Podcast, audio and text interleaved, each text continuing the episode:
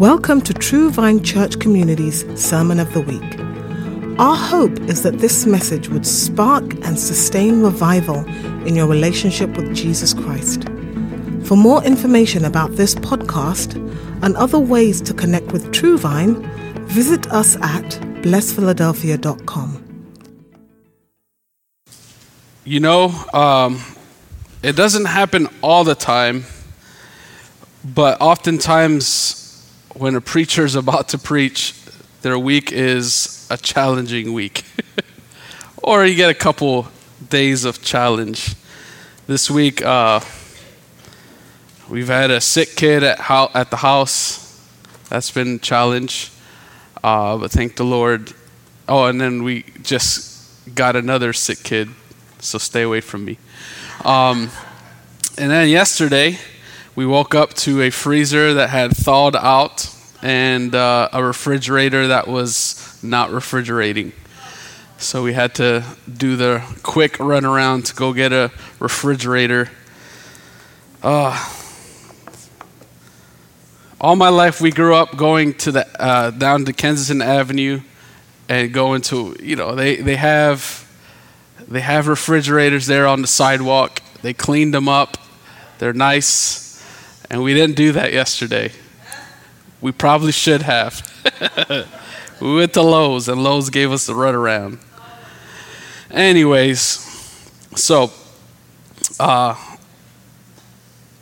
it's been a challenging week, and I think this is fitting. For me, it's not not just a week. It's been a season of not necessarily like ongoing bad things, but just a season where it just feels dry where things are just dry. Do you ever go through those times in your life? There are times where you're just like, man, I feel refreshed. Man, I feel like energized. I'm ready to go. I'm ready to tackle life. And there are days where you're just like, do I have to get up? Do, all right, I'm up, but do I have to brush my teeth? Okay, I, am up and I brush my teeth, but do I have to do my hair? You know what I mean? do, do I have to wear deodorant?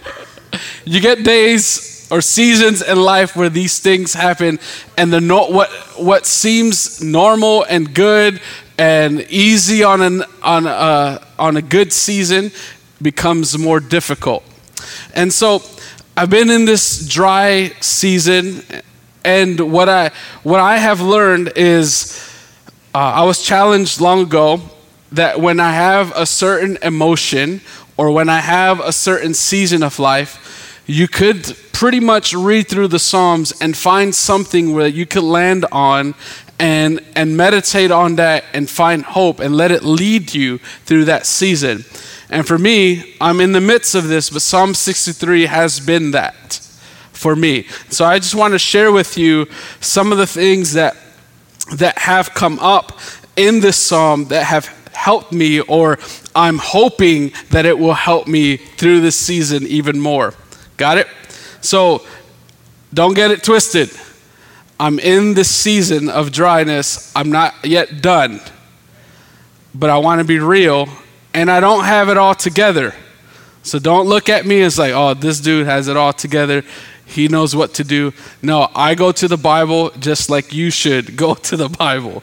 And I lean on the Holy Spirit just like you and me should.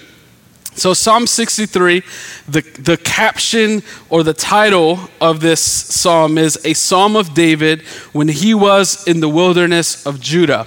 So, today we're going to study this psalm and we're going to look at a strategy, not the strategy, but a strategy for the wilderness. Got it? So, what is the wilderness? A wilderness is an uninhabited place, a place where animals roam free, a place where animals rule, wild animals, where there are no domesticated animals. That is a wilderness. But a wilderness, as, as you, if you look through the Bible in different times in which people have entered into the wilderness, can also be a spiritual or an emotional place the wilderness, an uninhabited place, a spiritual or emotional place. And I don't know about you and me, I'd rather not be in a place that is uninhabited. I'd rather be in a place where there are other people around. Got it? Why? Because there's power in numbers. There's the illusion of safety sometimes, because even being with people is dangerous, right?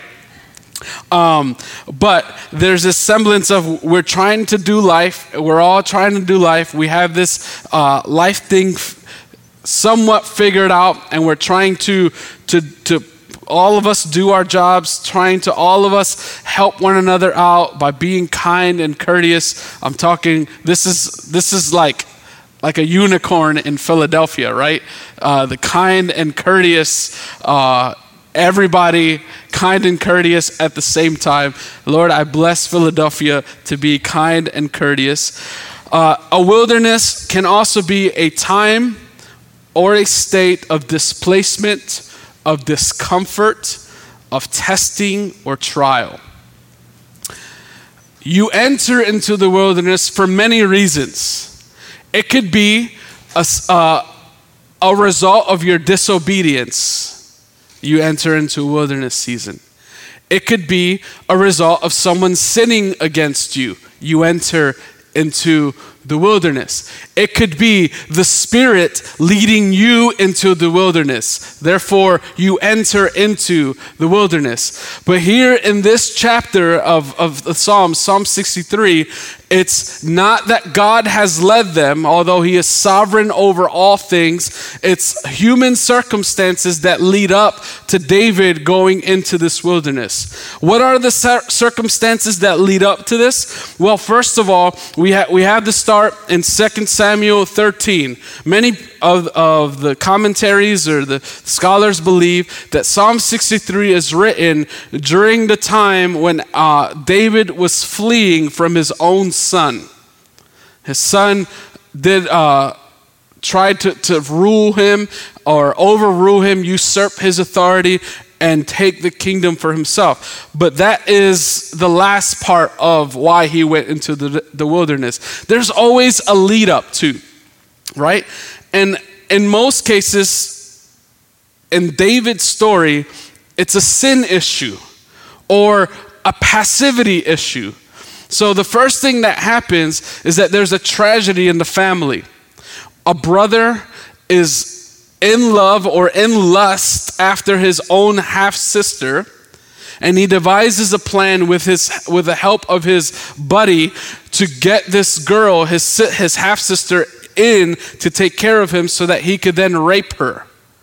So that's the first scenario. There's a tragedy that happens. There's a victim of sexual abuse, and the one who was the perpetrator was Amnon, who was a son of David, and the victim of this sexual abuse was Tamar, the sister of this man named Absalom. But then when you get to 2 Samuel 13, 21 through 22, you see that there's an issue of passivity. So you have tragedy strikes, there's a sexual assault, there's a brother who wants justice, and there's a father who's a king who should bring justice but doesn't. There are many people who thought that, that Amnon should have been forced to marry Tamar because the law required that if you raped someone, then you took her as your wife. Think about that as a life sentence, right? But there was nothing done. It only says that David heard of this and David was angry because because of the situation, but David wasn't moved to bring resolution to the circumstance. So that left Absalom who was the older brother of Tamar, to step in and take care of the circumstance, but he's going to go about it his own way. He's going to bring about justice in his own eyes, his own way. The truth is is that justice true justice can't ever be brought when there is hatred and resentment in play. It says in 2 Samuel chapter 13 verse 22 that Absalom hated Amnon because he had violated his sister Tamar. So there was hatred. There was a, a, passive dad who was angry, who didn't do anything. And so then Absalom took his sister under his wings and said, Don't worry, we got this. But he's not going to go about it in a righteous way. He's going to let resentment build up and he's going to let hatred build up to the point where he devises a plan to get rid of this brother is the time in the season where the sheep are sheared, and oftentimes there's a celebration that goes along with that. So Absalom thinks this is the perfect time. I'm going to bring all my father's sons to my house and invite them over, and I'm going to tell my servants to get them drunk, and when Amnon is drunk, take him out. They, of course, are going to be scared. So Absalom tells them, Don't worry, it's me who's commanding you. You're not going to be in trouble, in a sense. And so they went on with the plan. Amnon was, was merry, as the Bible says. He was drunk, and so they took him out, and then all the other brothers fled. So we have a tragedy that comes into play. We have passivity in circumstance, and we have another person building up in resentment and hatred to the point where there's vengeance stirring up in him, and he devises a plan to murder his, his half brother, and then he flees. That's not the end of the story. Eventually, he flees. When David is consoled about Amnon's death, then Joab, his, his general, decides to, to devise a plan to bring Absalom back. And so the plan worked. David let uh, Absalom back, let him live in, in Jerusalem along with him. Eventually, the king said, "You can't. You can come, but you don't don't come into my. I cannot see your face. I don't want to see your face." And then eventually, he was allowed to come, and the, the king gave him his good grace and his kindness. But all the while, he was devising a plan. Again, this dude who's filled with vengeance, hatred uh, for his brother, he then goes on and starts to win the hearts of the people. Because when people have issues, they go to the king. So he was the he was like intercepting them as they were coming to the king and he was like, "Oh, the king doesn't have anyone to address your issue from this particular land. Come to me, I'll deal with your circumstances." So, as he was meeting people's needs, he was earning and gaining the favor, all the while turning people's hearts away from the king. So, Eventually, uh, about maybe five years passed when he was doing this. He was slow going at it. It's kind of what you have to do when you are a creep and you want to get your own way. You, you inch your way in. You don't play your cards all at once. You do things gradually to earn people's trust or, or hide behind the radar to then do what you really desire to do, right? So Absalom is is winning the hearts of the people and eventually he's like I need to go sacrifice in Hebron. I need to worship the Lord and fulfill a vow that I made to the Lord. And so David says that's fine. You can go and he had already said when I come start declaring in the streets Absalom is king. And so there was a coup d'etat not really a violent one, but the people's hearts were won over to him, where he had enough of a following that David and himself and his family had to preserve their lives. So there was a betrayal. And then what we see is the preservation. David's flees along with his household and along with his army and this is the kind of state that he's in in 2 samuel 15.30 it says but david went up the ascent of the Mount of Olives, weeping as he went, barefoot and with his head covered. And all the people who were with him covered their heads, and they went up weeping as they went. The context is important for us to understand the, the claims or the things that he is speaking or what he's able to do in Psalm 63 right? So, all of these things the sin of passivity, the sin of a son who's betraying him, the, the, the preservation of life leads him into the wilderness. So, all I would say God is in this somehow, some way, but mostly it's that we see in the narrative the choices of the people that are involved in the story that leads to this wilderness experience. This is not a fun time for David. He goes weeping. It breaks his heart that his own son, whom he has shown kindness to, is now betraying him and wanting to take over his kingdom. This is breaking his heart. Knowing this, I think, as the backdrop, helps us understand just the fullness of this, what I'm calling a strategy for the wilderness. And I think this strategy applies to whether you're in the wilderness because of your own sin, whether you're in the wilderness because of some other person's sin, whether you're in the wilderness because the Lord has led you into the wilderness. I think the strategy uh, would help us in whatever season you're in and maybe tweak it a little bit here and there. But this is, I believe, a strategy that David puts forth. What do we learn from him? Let's read Psalm 63, and then I'm going to give you five, uh, six strategies in, in this passage of Scripture.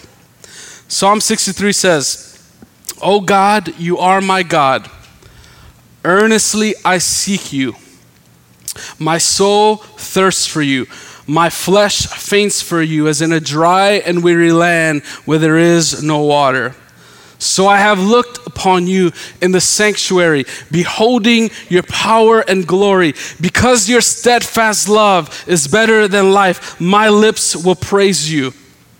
So I will bless you as long as I live, and in your name I will lift up my hands.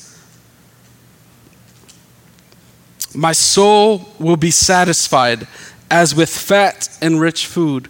And my mouth will praise you with joyful lips when I remember you upon my bed and meditate on you in the watches of the night. For you have been my help. And in the shadow of your wings, I will lift, I will sing for joy. And my soul, my soul clings to you as your right hand upholds me. But those who seek to destroy my life shall go down into the depths of the earth.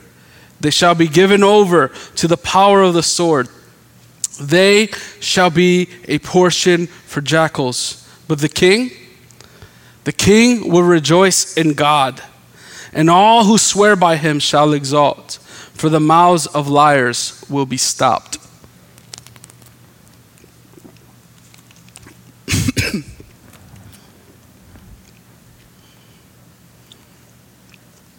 Thank you for your word, Lord. Now, as we go into the study of it, excuse me.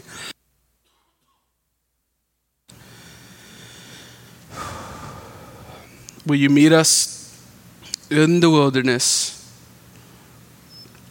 And will you prepare us for the times in which we are in the wilderness? We ask this in Jesus' name. Amen. So, a strategy for the wilderness. I have six of them. Verse 1 begins O God, you are my God. Earnestly I seek you. My soul thirsts for you. My flesh faints for you. The first strategy for the wilderness season is prioritize your relationship with God. I know this is like elementary prioritize your relationship with God. The reason I say this is because this is what he says. When he says, earnestly I seek you, another way to translate that is early I seek you. Or you are the first thing that I give my attention to. So, in the wilderness, as I'm feeling uh, abandoned, as I'm feeling betrayed, as I'm feeling discomfort, as I'm feeling the trial, in the wilderness, I'm going to seek you first is what David is saying. I seek for him first thing. And, and oftentimes, I think when we enter into these seasons of trial, discomfort, and testing, we know what we really seek after by instinct. What does your mind go towards when you feel discomfort right away? What actions do you take? I know for me, most of the time is I got to distract myself with Facebook and this fancy game that I have here. Right? early I seek you. There was a season in my life where the first thing I would do in the morning was, I'm like, Lord, I want to eat your word. And those seasons come and go, right? Where, where our priorities shift and our, our things change. But the, the thrust here that David is leading us to is to seek the Lord first. We tend to seek for what meets our needs, for better or for worse. We seek for what has brought us the greatest amount of pleasure, for better or worse. That's what we tend to seek after. And what David is saying is, Lord, I'm seeking after you. And I'm telling you, if you've had a lifetime of habits of seeking after other things, it's not too late to right here in this moment, whether you're here or at home, turn your attention to the Lord and say from the depths of your heart, Lord, I seek you. And this is why David seeks after him. He says, he says this of his soul. He has this self awareness about himself. He says, My soul thirsts for you, and my flesh faints for you, as in a dry and weary land where there is no water. David seeks the Lord first because he understands that that is what his soul needs. That God is not just the God of the spirit, but He's also the God for the body. So He says, My soul thirsts for you, and my flesh, it longs for you. This is both spiritual and physical. Your greatest and my greatest desire is not running after whatever the things we run after. Yours and my greatest desire is seeking after God because he is the one who quenches the thirst of the soul, because he is the one who satisfies the longings of the flesh. We seek after God because he is our greatest reality. He's our greatest reality. The second strategy is this in the wilderness, address your deepest desires. You have shallow desires and you have deeper desires. Oftentimes we give in to the shallow desires because those are more prevalent and more obvious to us, and we're prone to. The, great, the shallow desire would be I want to be distracted. So, what do you do? Go to your phone. A shallow desire is I really uh, desire uh, what do you call it, serotonin or whatever the good stuff that flows from my brain. So I'm going to eat that nice sugary dessert uh, three times over, like right after the other. Or I'm going to uh, take this drug, or I'm going to take this drink so I can numb myself and forget. I want distractions, right? Or I'm going to go and lay with this person or that person because I want this distraction. These are shallow desires. The Bible says, Paul says in, in 1 Corinthians, that the body is made for the Lord. Your body and my body has been, has been made for the Lord. So, what will satisfy you better? The Lord. Your deepest desire are not for food. Your deepest desire are not for a high. Your deepest desire is not more money. Your deepest desire is not a restoration of your possessions, an alleviation of your sufferings. It's not a restoration or a vengeance. It's not an apology that somebody owns you. It's not vindication. Those are shallow desires. Your deepest desire is for your thirst to be quenched, the thirst of your soul, and that will only come from the Lord. This is what he says here. Now, how do we address our deepest desire? This is what I love about David here. He says, My soul thirsts for you, my flesh faints for you, as in a dry and weary land where there is no water. That dry and weary land is, is descriptive of the kind of place, the uninhabited place that we talked about where there's no water, there's great need, and the land is parched. But what does he do? How do we address our deepest desire? Verse 2 says, So I have looked upon you in the sanctuary, beholding your power and glory. Because your steadfast love is better than life, my lips will praise you. So I will bless you as long as I live, and in your name I will lift up my hands. What does he do? He says, I looked upon you in the sanctuary. Is he there where the sanctuary is? No, he's in the wilderness. The tabernacle is in Jerusalem, but he's not. He's displaced. He's uncomfortable. He's under trial. He's under testing. But he says, I looked upon you in the sanctuary. These are, this is a looking of faith. This is a looking of remembrance. Why do I say that? It's because when he says, When I looked upon you, God's power and glory were visible. What does he see? He sees the glory of the Lord. He's reminded of the, the power of the Lord. That's what he sees. He says, When I looked in verse 3, God's loving kindness was seen to be a better and pleasant reality. Though he was displaced, the loving kindness of the Lord, and think about all the things that David had gone through with God. For the, for the sake of God, he didn't become king without trial. He, he was first a shepherd that was promoted to a, a general of an army. How did he do that? By the power of the Lord. He came against Goliath in the name of the Lord. How did he do well as a shepherd? He fought the lions and the bears by the power of the Spirit. David was a, a spirit filled man. He didn't get promoted just like that. He had to go through many trials and tribulations, and he remembers these things. And he says, God, thinking back, when I look at all this, I'm looking at all this and I'm remembering how good you have been to me, how kind you have been to me. And this is something really good for David's heart. So he looks. What is the result of looking? When he looks, he says, Because your love is steadfast love is better than life, my lips will praise you. So there's praises that come about when he looks. Then he says in verse 4, I will bless you as long as I live. There's blessing that comes forth as he looks upon the Lord. And then he says, And in your name I will lift up my hands. I lift up my hands in honor of your name. Is this something you have to be captured by God? and so satisfied in God to have these responses in the wilderness.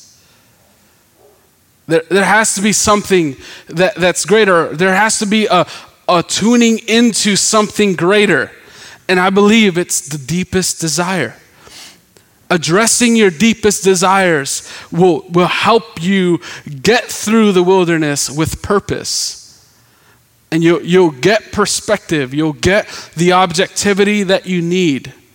You, you'll get everything that you need in the wilderness if you desire or if you, you address your deepest desires, the deepest desires of the soul, the deepest longing of your flesh. Amen? Strategy number three. It's in verse 5. In the wilderness, we can be certain that we will be satisfied, or you can be certain that you will be satisfied. Why do I say that? He says it in verse 5 My soul will be satisfied.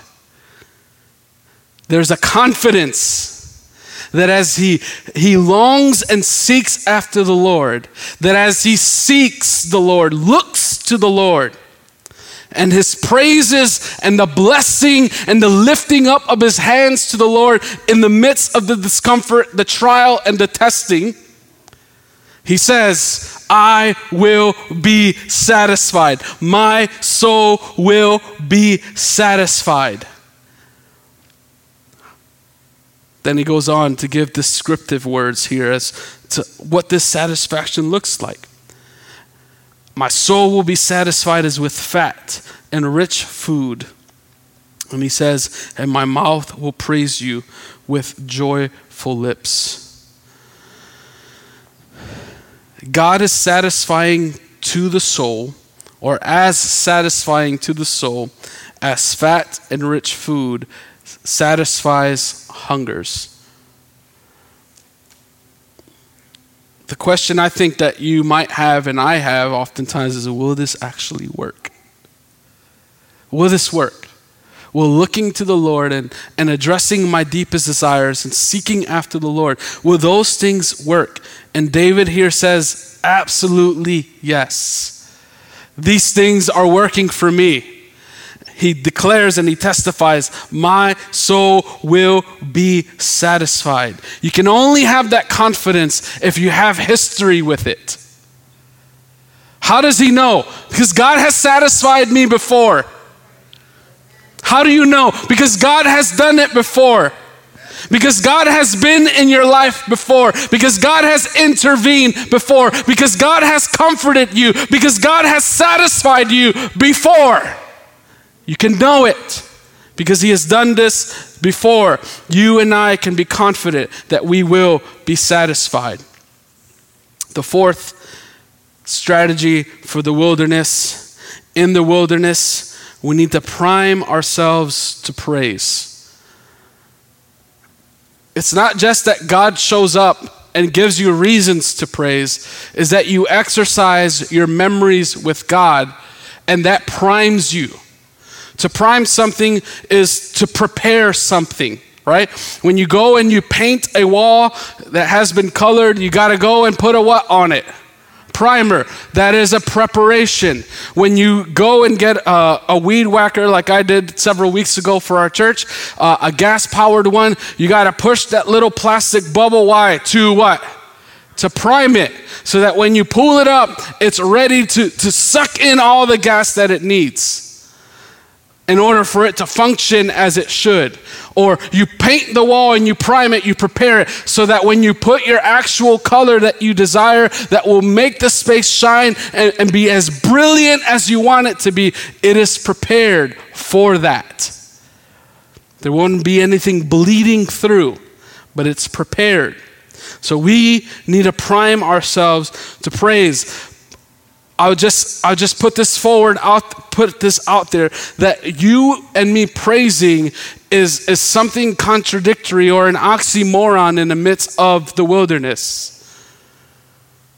It's not something that is instinctual, it's something that we have to be intentional about. So we prime ourselves to praise. How do you do that?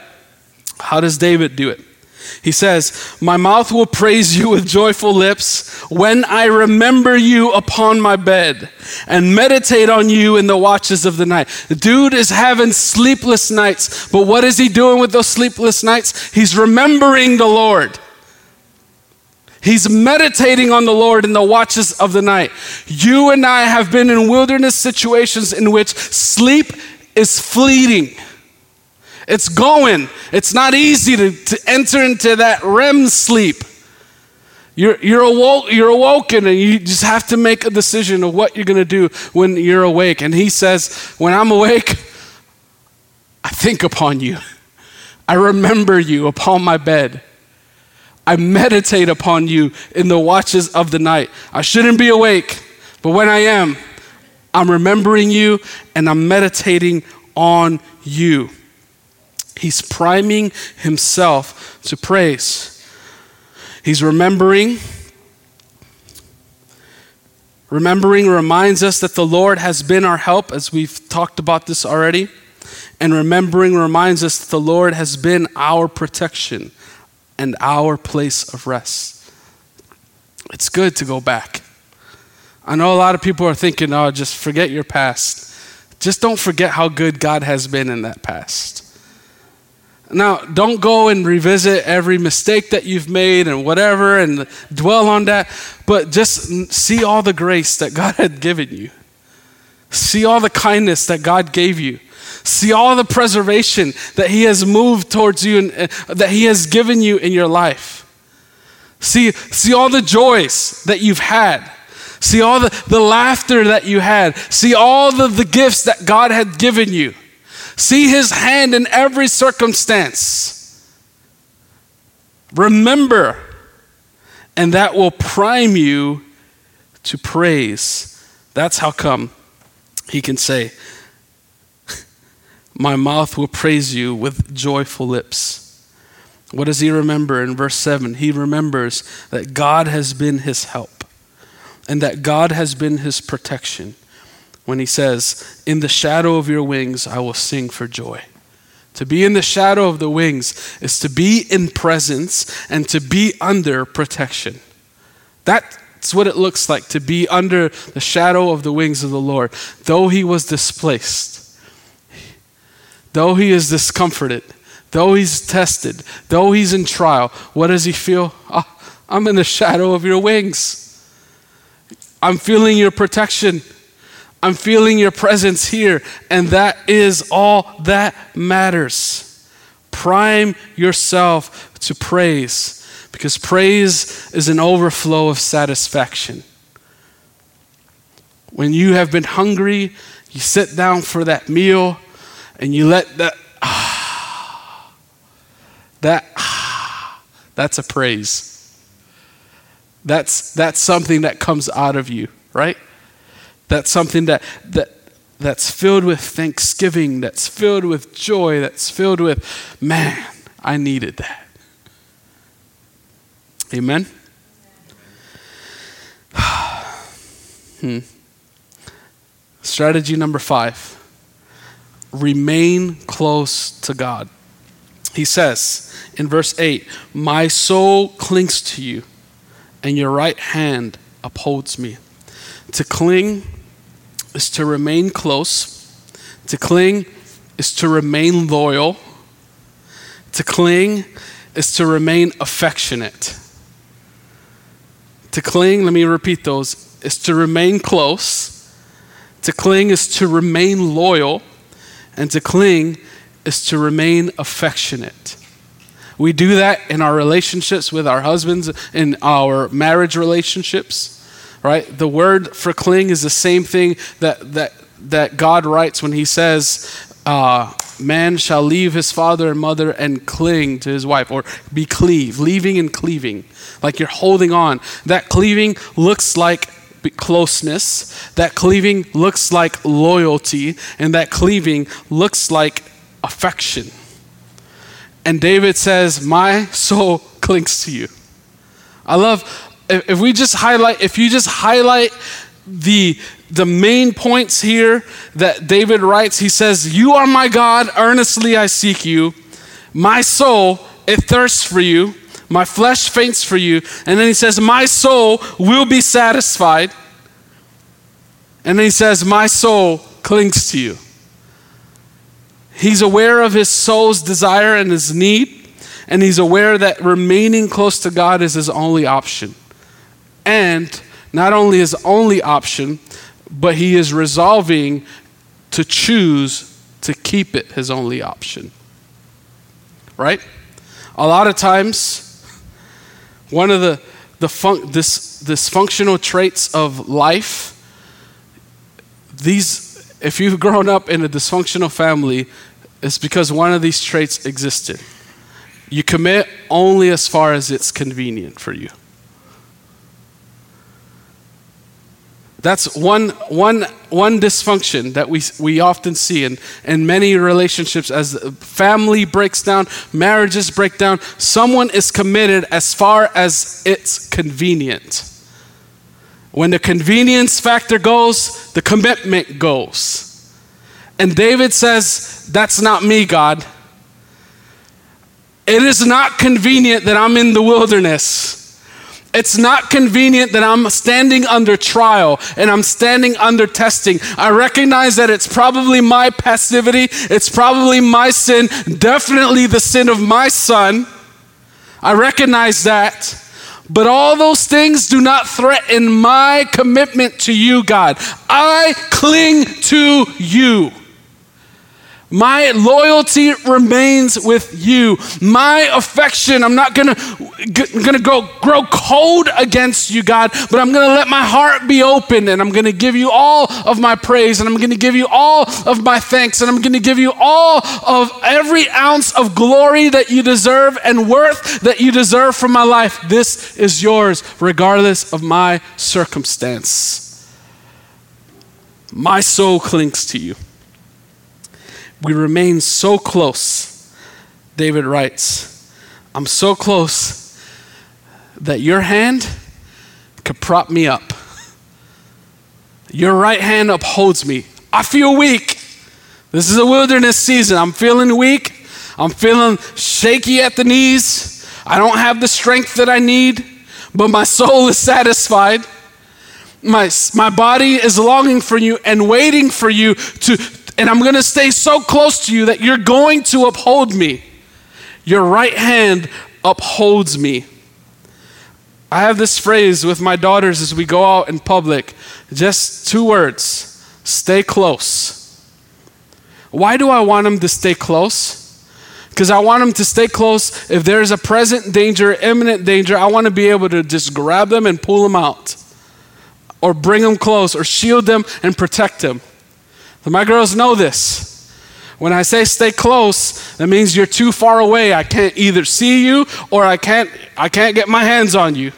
Right? For for your protection and your good and your preservation.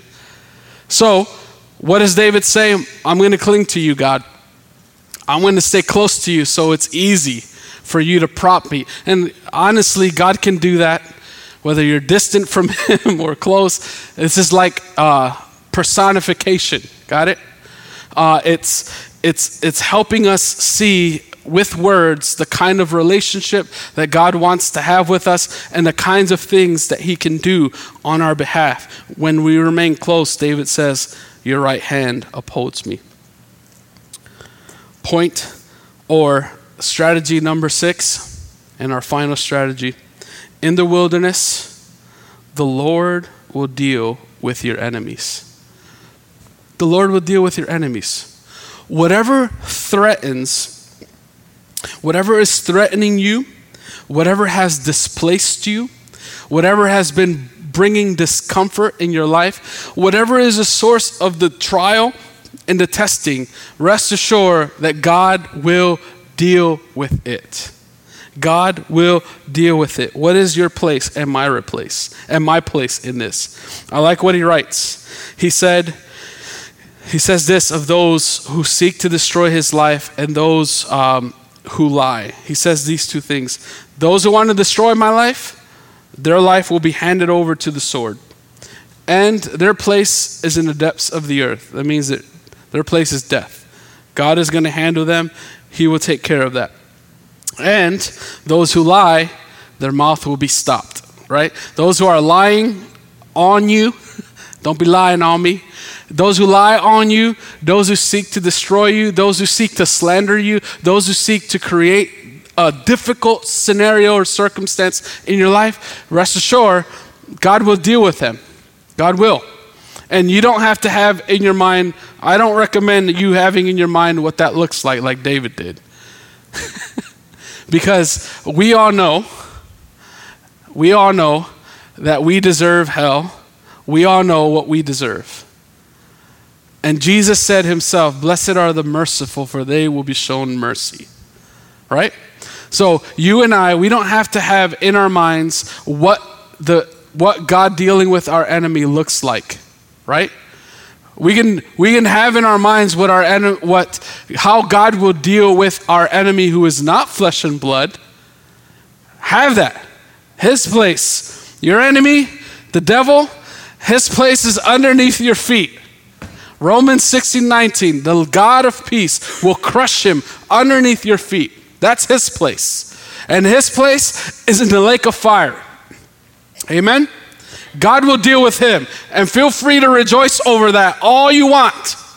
When it comes to an enemy who's coming against you, who's a person, know that God desires you to show mercy. It's, I don't recommend, and it's not Jesus' recommendation for you and for me to have in our minds how the Lord will deal with that. Crush them! The imprecatory Psalms, right? Crush them, Lord. Ugh, kick them in the jaw, bust their teeth. Right? I think that was probably appropriate for David to write in that time when he was unsanctified and Jesus didn't come. his way of showing his warrior like things, but there's a rightful, um, there's a good target for that, and that's Satan and his demons. Flesh and blood is not a good target for that. But you, you can rest assured that those who slander you, the Lord will deal with them. However, you and I need to be good with surrendering. Lord, I know you got this. I know you'll take care of this. Do it. My place is not a place of imagining what that looks like. My place is a place of rejoicing that you will. I'm going to rejoice. The Lord will deal with what threatens your soul. The Lord will deal with what threatens your life. So I say this is a strategy, a strategy for the wilderness. It's not the strategy for the wilderness, but I pray and hope that it helps you. Let me rehash this really quick, summarize it. David demonstrates for us that those who finds, find themselves in the wilderness can, can, and should prioritize their relationship with God, can and should address their deepest desires, the deepest desires of the soul and your body, being certain that you will be satisfied. And in the wilderness, you can and you must prime yourself to praise the Lord by remembering and meditating on the Lord and you can and you must stay close to God. And you must find your place as a worshiper of the Lord while the Lord deals with your enemies. Amen? Lord, we ask that you would accomplish these things in our lives. I know for me this week, you gave me a sweet moment where there was satisfaction in my soul. Lord, I pray that we would have the same confidence that David had, that we will look like David did. We bless you, O Lord, and we thank you. Amen. Thank you for listening to True Vine's Sermon of the Week. This podcast and an archive of previous episodes can be found at blessphiladelphia.com.